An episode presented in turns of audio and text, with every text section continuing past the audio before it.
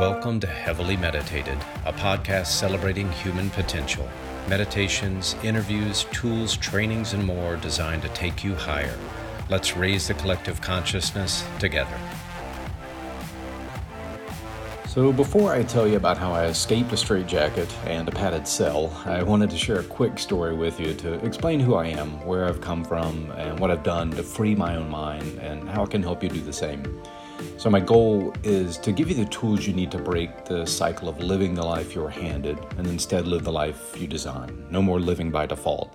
It's time to live your dream life, and I can show you how. So, pull up a seat, grab your popcorn, and enjoy the show. So I spent the first 35 years of my life living by default. I always felt, you know, unhappy following the path that was laid out before me by my family, friends, teachers, but I had no idea what else there was. I didn't know what else there was, but knew I didn't like what I had. It was an unpleasant feeling, and you know, it was a feeling of desperation and hopelessness. I was feeling the calling from the universe to live the life of my dreams, but I didn't know how to find the damn phone to answer the call. While I had, you know, tons of fun times and the love and support of an amazing woman, I still felt restless and unsatisfied with the direction my life was headed. I had worked for years at jobs I didn't truly enjoy, some I even hated, um, just so I could afford the life I thought I wanted. I had a nice home, a nice car, great wife, cool dog. Why was I so unhappy? Wasn't it normal to hate your job? Hardly anyone I met loved their job. In fact, most of the people I met said they hated it, and we talked about it.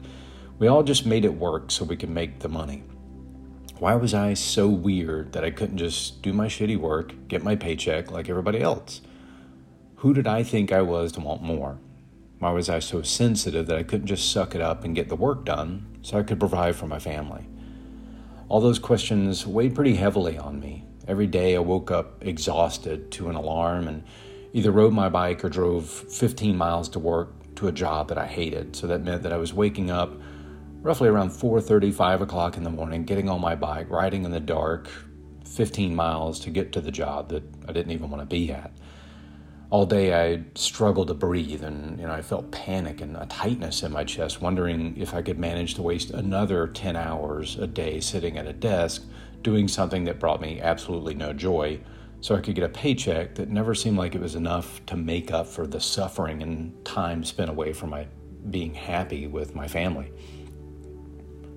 After many years and several similar jobs and uh, having similar feelings, the pressure seemed to just build to an unbearable level. I started to have frequent panic attacks, more and more severe bouts of depression, anger, and violent outbursts.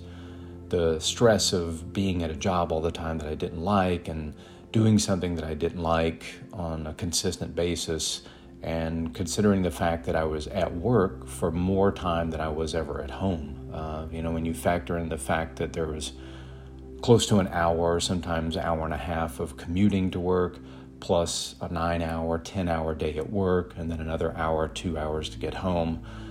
And between the time that I spent asleep and the time that I spent at work, I only had between three, four, maybe five hours a day uh, to actually spend doing anything that I love and with the people I loved. So that was leading to a lot of frustration that had me, you know, yelling, screaming at people, getting in arguments all the time, sometimes punching holes in walls and stuff. I mean, I was just full of anger all the time. And I had no control over my emotions. I was at the mercy of my mind. You know, it constantly seemed like the world was out to get me. People constantly cut me off in traffic and pissed me off. People constantly took forever in lines at the coffee shop, the ATM, the bank, whatever. There always seemed to be more traffic when I was late, which, of course, maybe even later. And when I desperately needed a nice, slow, easy day, the shit would hit the fan and I'd spend the entire day stressed and even under more pressure. The only way that I could kind of stay awake at work and keep motivated and keep going was by pounding back espresso shots. I was having like a quad shot Americano first thing in the morning uh, before I even took off for work. And then I literally had an espresso maker at my desk and would make between three and four really strong coffees throughout the day. So, after spending an entire day sitting at a desk, amped up on caffeine, trying to stay motivated to do the work, when I got home, my adrenals were fried, and the only way that I could get to sleep was to have a drink. And after three or four months straight of that cycle of little sleep, espresso all day, and then booze at night, I just finally cracked. I had a full on breakdown, and after very nearly committing suicide, I came really close to putting on a straitjacket, attaching electrodes to my head for ECT, and living in a padded room. I mean, no exaggeration. Um, so after that happened, I uh, went through a year of you know intensive therapy as well as getting on medication. And I was taking high doses of multiple medications of all kinds, um, and there seemed to be no hope for me. Uh, they were saying that I had what was termed medication resistant atypical bipolar 2 disorder. Basically, a way of saying that there was nothing they could do and I wasn't getting any better. And they said really that I was at the point where nothing had helped, and one of the only things that they could recommend at this point was doing electroconvulsive therapy, ECT. Um, and then the other uh, part of was they recommended possibly being institutionalized, so putting myself into a facility where they could monitor me, probably put me on high doses of medication, either through pills or intravenously, and monitor me constantly to protect myself from me. um, and, you know, my thought was, seriously, that's the best you've got for me. I mean, there had to be a better way, right? So in through the door walked Yoga and a little man named Eckhart Tolle. That little dude tore my shit apart and helped me put back the pieces into a much better order. You know, with his help and a newfound dedication to a consistent yoga practice, and most importantly, the help of my wife and all her amazing desire to help me, I got better like way better, living the life of my dreams better, hopping out of bed with a smile on my face, ready to rock out the freaking day kind of better, traveling the world and loving life better. How? The power of now. The book and the actual time and place of now. I'm not going to lie and say it was easy to hear what Eckhart Tolle and my guru of a wife were saying at first. In fact, it was really freaking hard. Their words of be present seem really simple and way too easy to be able to make a difference to me at first. How can something that simple be the answer to anything as serious as life and death, right? But oh man, how powerful they can be when you start to really dig into the meaning behind those simple words and live your life based on their meaning. I was never present before all this happened. I never took time to sit down in silence, to breathe, and simply be. I never spent time alone concentrating on my breath and my movement through yoga postures to find a deeper sense of what it was like to be. I was always living in the past or thinking of the future. I was always playing tracks of a record over and over in my head about what had happened or what I thought might happen. I was never present or here. I realized that waking up every day and playing the broken record in my head about how much I hated my job, my family story, my past trauma, etc. It wasn't helping me now. Living in the past and telling everyone my old story wasn't making me happier or better now. Constantly blaming past occurrences for the present pain I was in wasn't helping me now. So, how did I change all that? Well, I started a consistent daily yoga practice. I know yoga means a lot of different things and can take on a lot of different forms. And if you have any preconceived notions of what yoga is, just do your best to let go of anything that you might be thinking about it and be open to trying it out for yourself. The basic premise is that you make efforts every day to be mindful. That means becoming aware of the thoughts you have and how they affect your life. For me, yoga was a practice of concentrating on my breath so I could slow down enough to listen to and witness the thoughts I was having. And when I did that, I began to see patterns. I noticed that there were, you know, a few distinct group of thoughts that played over and over. They all centered around past programming I had received that told, told me that life was hard, money's evil and that people that have money are just not like us. They're different, they're special. And the thoughts also centered around feelings of separateness, you know, being an outcast or different from everybody else. Or my story of being the baby of the family. So I'm always the young one. I don't have a say in anything. I'm always just kind of going along and being told what to do. And then I always saw any sort of failed attempts as a huge defeat and a sign of weakness. And I always had feelings of just not being enough. So all those thoughts played over and over like a broken record and affected every one of my decisions and actions. Once I was able to identify them through consistent meditation and being mindful of the thoughts in my mind, I was able to start breaking the patterns and form new ones that served me much better. And then, secondly, I cut out all unnatural, addictive, mind altering substances for over a year. That meant no alcohol, no caffeine, no processed sugars, no drugs of any kind. I've always gone back and forth in my life with my use of different substances and unhealthy foods and drinks. Growing up in a household full of junk food, sodas, alcohol, weed, over the counter, prescription medications for every possible ailment, it was just a natural way of life for me. I didn't really think about it that much. I consumed whatever I wanted, whenever I wanted, without really much thought to how it affected my body or mind. If I wanted a candy bar or a beer, or maybe both, I followed the desire without any real thought as to you know, how it would affect me. And we began once I began to pay close attention to what I put in my body, I started to see real distinct patterns in the way certain things affected me. And by slowly replacing things in my diet with more nurturing, more healthy choices, I started to feel a lot clearer and way more balanced. By cutting out processed sugars, I was able to end the cycle of like the soar and crash from sweet cravings and withdrawals. My energy stayed more consistent, and I got rid of the huge spikes in energy that would lead to agitation, uneasiness, sometimes major irritability. I was able to stop the huge drops in blood sugar that left me tired and depressed. By removing alcohol is you know also enhancing my mood stabilization by removing both the sugars that are in alcohol as well as the mind altering effects that resulted in mood swings from the dopamine spikes and crashes.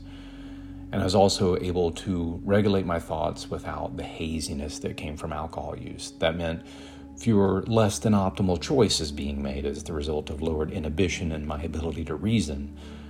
And that applied to all drugs I removed from my life during that time. You know, by maintaining a clear mind and healthy body, my mood, my energy stayed more consistent and stable and thereby controllable. That piece is crucial when you suffer from severe mood swings. Lastly, I stopped taking all the prescribed medications for my diagnosed condition of atypical bipolar 2 disorder. That meant no antidepressants, no mood stabilizers, no antipsychotics, no anticonvulsants, no benzos like Xanax or Valium. And before this, I was on of fairly high doses of at least three or four medications at one time and, and been prescribed and taken upwards of a dozen or so different medications um, and combinations of medications over that period of a year. And while I can't tell you or anyone whether or not medications can help or hurt you, I can say with 100% certainty that they definitely did not help me and were actually absolutely wrong for me. I had every atypical side effect in the book, and plenty the doctors told me they had never heard of before. Of course, when I did even just a little bit of research, I found that all these atypical side effects that I was having were actually very typical and very common. And all the things I was telling the doctors they were saying that they had never heard before, I was finding more and more people had said they had the exact same reaction. But the bottom line was, I was getting worse and worse the more medications I took and I began to get much better as soon as I weaned myself off them. Again, I can't say whether that approach is right for you, but when the list of medication side effects is greater than the effects of the condition, just how effective can a chemical substance truly be to make you feel better? Especially when you know that in order for any medication, any drug that you take to be effective, your brain has to have the receptors in order to receive the medication and thereby have an effect, which means that your body has to be able to create the exact substance that you're ingesting itself in order for any sort of external drug to actually be effective. That means you have the ability to make the same effect in your mind and your body that the drugs do if they're even working. The problem is, most of those drugs have a lot of other things in them that are doing something totally different than what they're intended to thus the name side effects. And the deal is, you can either deal with the root cause of your current troubles, you know, through doing some mindful practices, doing some hard work on yourself, or you can take drugs to try and mask it. Because it's not curing it, it's just controlling it, masking it, making it okay. But you can either do the work or you can take the drugs to mask them until those feelings and the problem becomes too big for the drugs to hide. You got to think of your thoughts as a wild animal that's growing every day. So if you spend dedicated time every day nurturing relationship with that animal, you can learn to coexist and find a mutual respect for one another. That means you become the alpha, you're controlling the thoughts in your mind, or aka the wild animal of your brain, but you're not doing it through force, you're not doing it through suffering and pain, but instead you're doing in a very mutual and loving way so that you develop that respect with each other. But if you lock that wild animal away and you feed it bad food, feed it bad drugs, don't take care of it, ignore it, and just keep trying to mask it and put it away, it's going to eventually attack you. And depending on the size and ferocity of your particular animal, you might get a nasty little cut or a bite and that you can learn and heal from, or you might get seriously mauled. So look at all your current problems in the face. Get to know and understand them. Understand where they come from. Then spend every day addressing them in a healthy, informed way. The problems will get less in number, size, intensity, and ferocity. So I hope this quick story can help you in some way. You know, as always, this is meant to offer a glimpse into what it's like to master your mind and become the creator of your destiny. This is the beginning. You have the power and ability to write your own story. And when you write your own story, make yourself an amazing lead character that wins the battle, gets the girl, grows as a human being, and becomes someone future generations can thank for creating amazing change in the world. So if you're currently in a job that doesn't light your soul on fire and want to break free and create the life of your dreams, or if you're a CEO of your own company but still know that you're capable of more purpose, passion, joy, then learning how to use the power of your mind to achieve anything you want is the key. And these podcast episodes are your introduction to what's possible. If you want to learn more, then stick around for the outro and listen to how you can take a much more in depth approach to unlocking the power of your mind with us. We have dedicated the last 14 years studying and understanding the human mind and teaching others how to do the same. And we do it with advanced techniques involving meditation, hypnotherapy. You know, we use our signature coaching method involving neurolinguistic programming, cognitive behavioral therapy, EFT, and more after overcoming a near death sentence and then learning how to not just manage my condition, but rather learn to thrive and live life with passion and excitement, I'm dedicated to teaching everyone what I know. No matter where you are in your life, if you want to reach higher levels of joy and tap into higher levels of your unlimited potential, then stick around and learn how you can work with us. We hope to talk to you soon. Thank you so much for joining us on this episode of the Heavily Meditated Podcast. If you enjoyed this episode, be sure to subscribe, rate, and review this podcast and share it with the people you love most. And if you want to learn more about how you can program your mind, unlock your unlimited potential, and create the life you really want, then check out the Heavily Meditated Mentorship at heavilymeditatedpodcast.com forward slash mentorship. Until next time, Thank you for listening, and I'll talk to you on the next episode of the Heavily Meditated Podcast.